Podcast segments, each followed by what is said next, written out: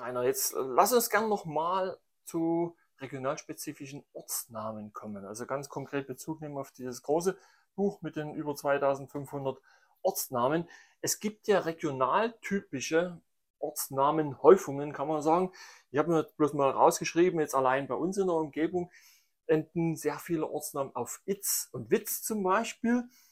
Und im Süddeutschen findet man eben sehr viele Orts- und Städtenamen, die auf ing enden. Dann habe ich mir rausgeschrieben, mal zum Beispiel im Bergischen Land, östlich von Köln insbesondere, da enden viele Orte auf Ad. Jetzt gerade ganz bekannt ist zum Beispiel Lützerath.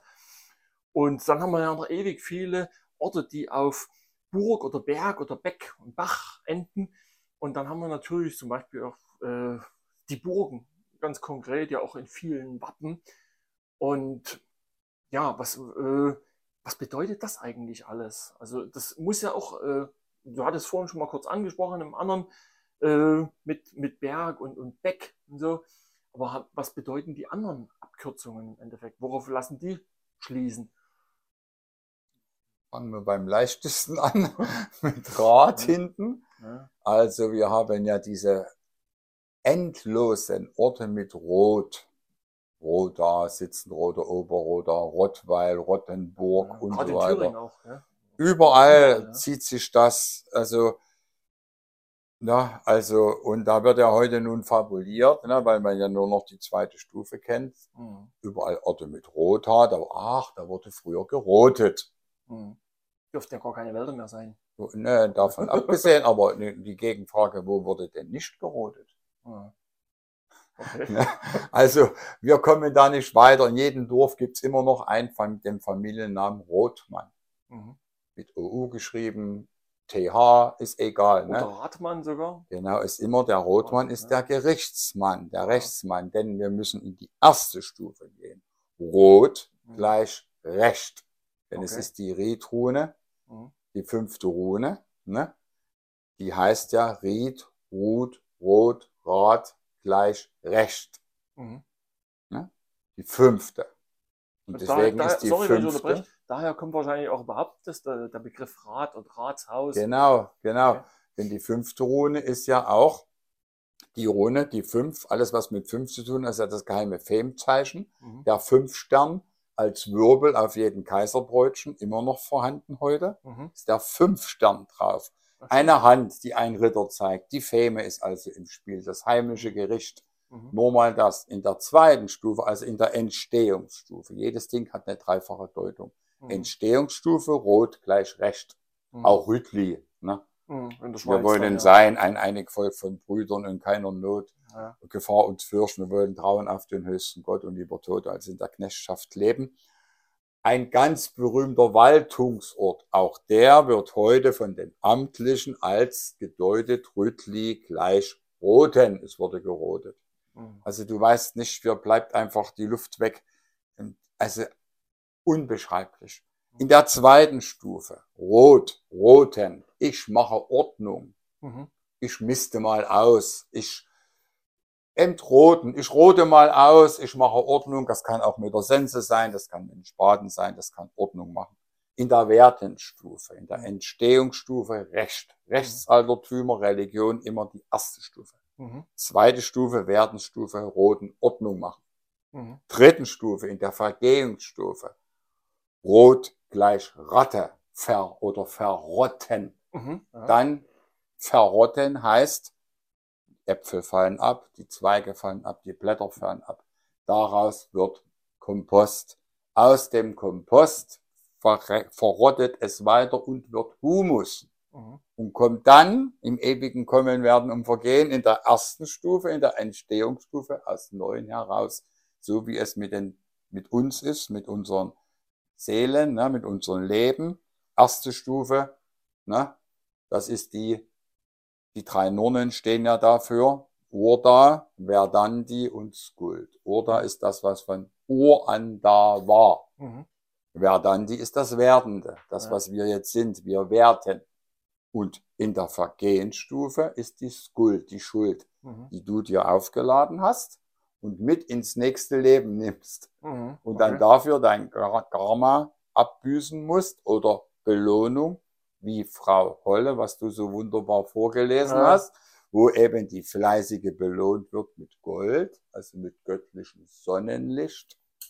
Und so ist das mit allen. In jeder Stufe müsste immer die dreifache Deutung jedes Wortes. Und dann kann man nicht die Rechtsaltertümer als roten Ordnung machen bezeichnen. Rot gleich Recht, die fünfte Rune. Deswegen immer noch das 5-Richter-Kollegium bei den Obergerichten. Rot, Recht. Na, ich habe hier in diesem Ruhn- und Sinnbilder, Meißner Burgberg ist hier die goldenen Schaufeln und der rote Untergrund. Rot, Recht. Die Richter, was weiß ich zum Beispiel am obersten, was haben wir, wie heißt unser oberstes Gericht hier? Naja, Bundesverfassungsgericht. Es heißt Bundesverfassungsgericht. So, die sind ja auch alle in Rot gewandelt. Rote Roben. Die rote Farbe ist die Farbe des Rechtes, nicht die Farbe der Liebe. Das ist Fantasie, die seit 300 Jahren als alles zerstört war. Das alte Wissen nach dem 30-jährigen Krieg hat man sich dann diese neuen Fantasien ausgedacht. Ne? So, und so müssen wir alles, so baut sich das alles auf. Also die Rotorte, ich habe im Ortsnamenbuch bestimmt 100 Beispiele, Rot gleich Recht. Alles, was es gibt. Auch diese Rochlitz-Orte zum Beispiel, ja. Endet ja auch auf Itz dann zum Beispiel. Genau, als Beispiel. Kommen wir gleich hin. Ja, Rochlitz wird heute gedeutet, kommt aus dem Slawischen, bedeutet Felsen. Mein lieber Charlie, im Leixenring hat 1928 schon eindeutig alles aufgezeichnet. Geh heute in das Museum rein. Sie wissen es nicht. Sie kennen auch nicht die alte Literatur. Der Erzbischof von Merseburg, Titmar von Merseburg, weißt du, wie sein Beiname war? Nee, das weiß ich nicht. Rocheliti. Liti sind die Leute, die Lieden, das Volk. Ne? Und Roch ist Recht. Volksrichter. Rocheliti. Man kann es nachlesen bei Karl dem sogenannten Großen, ne? Wo ja das seine Strafe, die Hörigen, die Freien, die Leute und der Adel bezahlen musste. Da steht es da, wie viel Soliti müssen die Liten bezahlen, die Leute, wenn sie nicht sonntags zum Gottesdienst gekommen sind und so weiter. Worauf er eigentlich schon, wer sich nicht taufen lässt, wird geköpft. Ne? Wer weiterhin Heide bleiben will, wird geköpft. Steht ja alles in den Blutgesetzen von Karl, im Germanenbuch alles aufgeführt. Und genauso Rochlitz, ne? Litz sind die Leute, Volksgericht heißt das. Dann haben wir die vielen Ortsnamen mit Witz und Bitz, ja, sie sind verfälscht. Entweder hieß es, kommt es von Witz wie von Wissen oder von Sitz. Und das wurden die so schön im Volksmund, auch fällt mir ein, Windischleuba. Windischleuba bis 1400, glaube ich, Windischleuba, ab 1420 plötzlich Wendischleuba. Wurde aus I durch Lautverschiebung ein E. Und jetzt kommen unsere Slawisten daher, unsere Slawenfans, und sagen, seht ihr, Windischleuba, hier waren die Wenden gewesen. Dabei sind die Wenden, genau wie die Sorben, natürlich ein urgermanischer Stamm und haben so viel Unterschied ursprünglich wie die Sachsen zu den Saarländern, mundartlich, aber nichts anderes. So. Und wie kommt wieder von Heiligtum im Heliand. Also ich ziehe immer die alten Quellen ran. Alles, was ich da niederschreibe, ist ja nicht jetzt von mir ausgedacht, sondern die alten Quellen, in der Bibelübersetzung steht es ja alles drin. Auch in der gotischen Bibelübersetzung, ne? Steht ja alles drin. Allah oder wie wechselt es? Immer. Sie gingen in das Heiligtum und betraten das heilige Haus. Wird beschrieben mit Allah und wie. Wie Heiligtum, Allah heilig. Allah. Es gibt hunderte Worte im deutschsprachigen Raum mit Allah. Eins sagte ich vorhin schon, Alsfeld, hieß um 840 noch Allah, Alsfeld. So, die haben wir alle da, die Allorte und so weiter. So, und dann wurde nach der Christianisierungswelle, als man nicht mehr wusste, was eigentlich wie ist, hatten wir aber da noch die Weinberge im Land. Und zwar dort, wo es niemals als pädagogischen Gründen Wein wachsen kann und nie wachsen wird, nämlich im Norden oder im Gebirge, wo es viel zu kalt ist. Ich rede nicht von Süddeutschland, ne? Weinbaugegenden in Österreich, was früher Ostfachreich hieß. So, weil das der heilige Berg war. Und dann wurde eben aus Wie Wein oder im Folge des Zufalls Wind oder Winkel. Wir haben in hunderten Orten im deutschsprachigen Raum heißen Gassen an der heutigen Kirche am Winkel, nämlich am Heiligtum. Und genauso haben wir die Weinberge oder die Gasthöfe zum Wind, wie bei Rochlitz, oberhalb bei Seelitz. Ne? Heißt eben, gibt's eben Wind der Orte und dann gibt's die Gasthöfe zum Wind, nämlich zum Heiligtum. So ist diese, einmal ist es absichtlich gemacht, dann ist es Unwissenheit und dann ist es Verhunzung durch den Volksmund. Und die römischen Mönche, die nun unsere Ortsnamen aufgeschrieben haben, neu, wenn sie immer sagen Ersterwähnung, dann meint die natürlich in christlicher, neuer christlicher Zeit. Die Orte sind ja schon immer, ein Ort entsteht nicht einfach so. Ne? Und da haben sie gefragt, wie heißt euer Ort? Da haben sie ihnen auf Althochdeutsch geantwortet. Und dann hat er es hingeschrieben, wie er es hörte, und hat es dann ins Neudeutsche übersetzt. Und da war die erste Verhunzung schon passiert. Ne? So müssen wir das sehen. So ist das alles entstanden. Und dieser ganze, wir haben ja manchmal noch um 1200 astreine Namen. Aber dann ging's los. Und dann wurde immer mehr, je 100 Jahre später, immer mehr dran gematscht. Bis dann, ja klar, sind ja eindeutige slawische Namen. Aber du musst immer hingucken, wie hieß denn der Ort damals? Und gerade in der Schweiz, ja, das sind ja fast alle Orte althochdeutsch, original erhalten, nur sie wissen es nicht. Aargau, Aarburg. Na, was ist denn Aargau? Ist Gottesgau natürlich. Ne? Das ist echt spannend.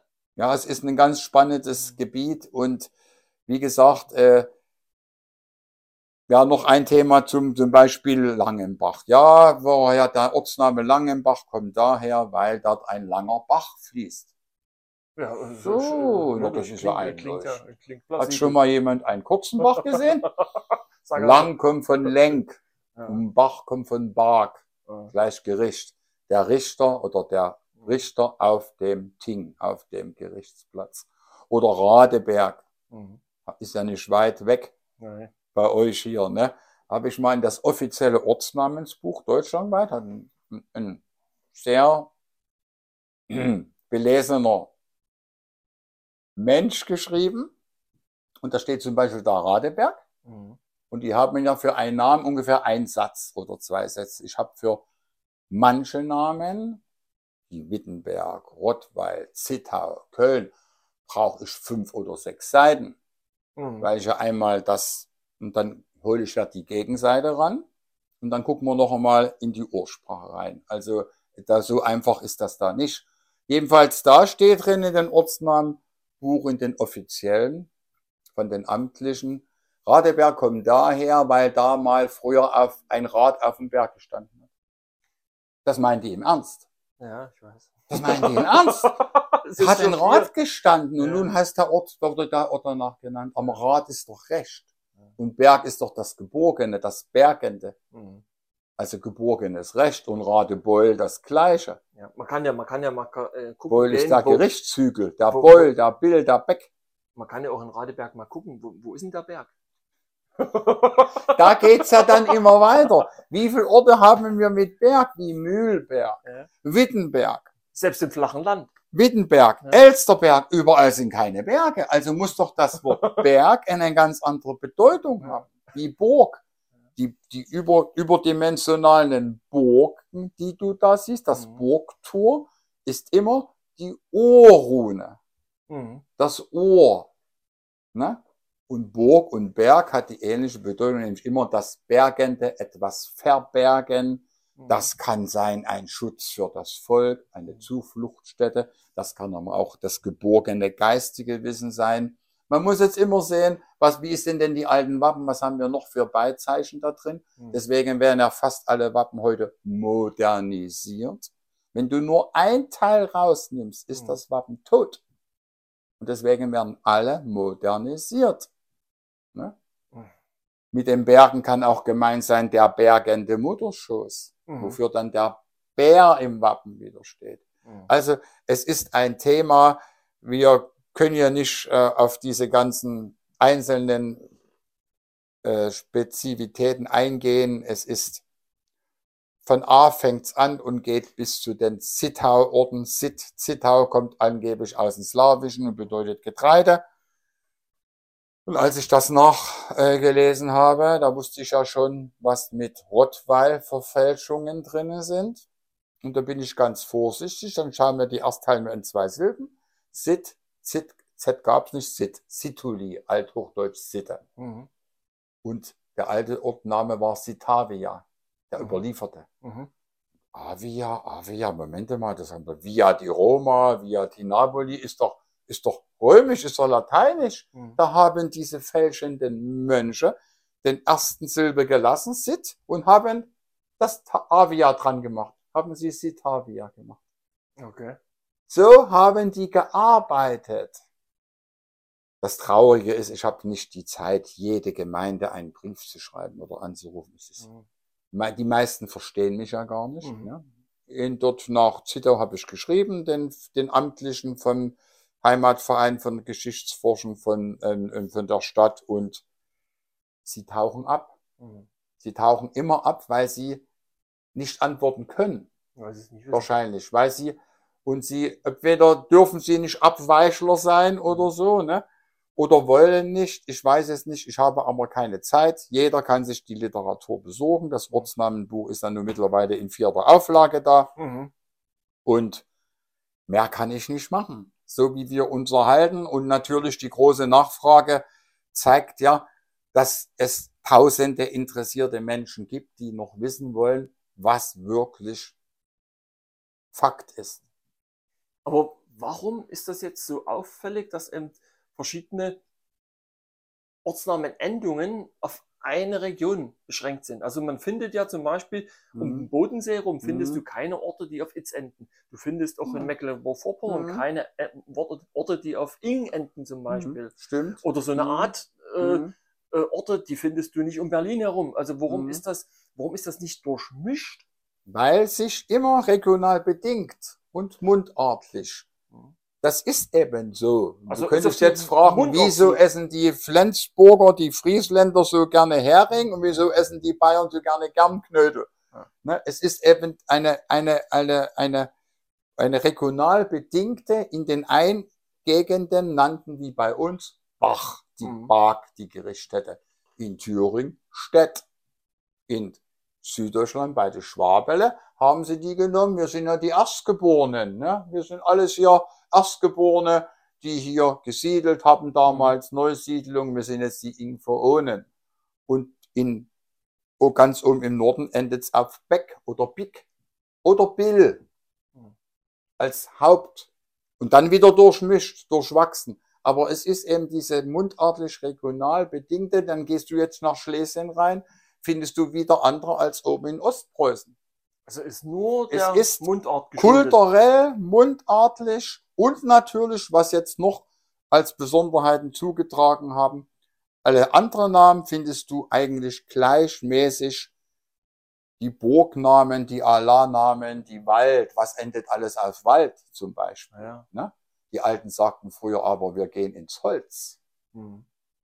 Das war die alte Bezeichnung. Wald kommt von Waltung. Und Waldemar, Mar ist die Mehrung. Der älteste Name von Weimar, von 800 noch was, ist Wiemare. Da haben wir das Wie. Heiligtum der Mehrung. Die Mehrung des Heiligtums wird heute gedeutet als Wie, richtig, Heiligtum, aber Mar deuten sie als Moor. Unser amtlich. Das heißt also dann das Heiligtum im Moor. Ich frage dann im Ortsnamenbuch, was hatten die damals noch für Mückensprüche und Gutes, dass die im Moor ihr Heiligtum hatten. Ne? Also es ist ein Kaspertheater, man kann sich nicht vorstellen. Und so ist das dann, zieht sich das überall durch mit diesen Besonderheiten, diese Allah-Orte, diese Waldungsorte, Waldemar, Mehrheit der Waldung, ne? Die haben wir überall. oder die Ballorte. Ne? Mhm. Und diese anderen haben wir dann, das kann ja auch zu tun haben, dass eben in diese Gebiete, die du hier findest und plötzlich wieder dort, Ausgezogene ihren Namen, ihren kulturellen, religiösen mhm. Bereich, die ja nun vielseitig sind, mitgenommen haben. Mhm. Ne? Das ist ja durchaus jetzt nicht abwegig, dass eben die Goten aus dem Norden ihre Rechtsaltertümer im Sinne von Ortsnamen im Süden, in Italien ja sowieso, dort wiederverwendet haben. Deswegen findest du dort plötzlich Namen, die du 2000 Kilometer weiter nördlich auch findest. Mhm. Es gab ja eine Durchwachsung, die ganzen Hundorte, Hun mhm. vom Hundertschaftsführer, ne? Mhm. Wurden ja draus Hunnen erfunden, ne? Die mhm. Hunnen, ne? Und da steht ja immer in der Edda Siegfried, der hunnische Held. Hunnisch heißt mächtig, stark, groß. Mhm. Und die Hunnen sind die Germanenstämme, gegen die Römer gekämpft haben, ne? Weil du das gerade erwähnst, fällt mir ein, sorry, dass ich unterbreche, wegen der Hunnen. Wir hatten uns ja schon mal drüber unterhalten am Telefon. Ich habe zu der Zeit, das sind ein paar wenige Wochen her, einen Tatort gesehen mhm. im Fernsehen und da nur beiläufig wurde das auch, die hatten da irgendeine Deutschlandkarte gesehen und da sagte der eine Kommissar zum anderen, ich weiß gar nicht mehr, welche das waren, ich glaube die Kölner, da sagte hier, ach hier, du mit deiner Hunnenfantasie oder mit deiner Hunnenlegende, also Hunnenlüge, wie auch immer.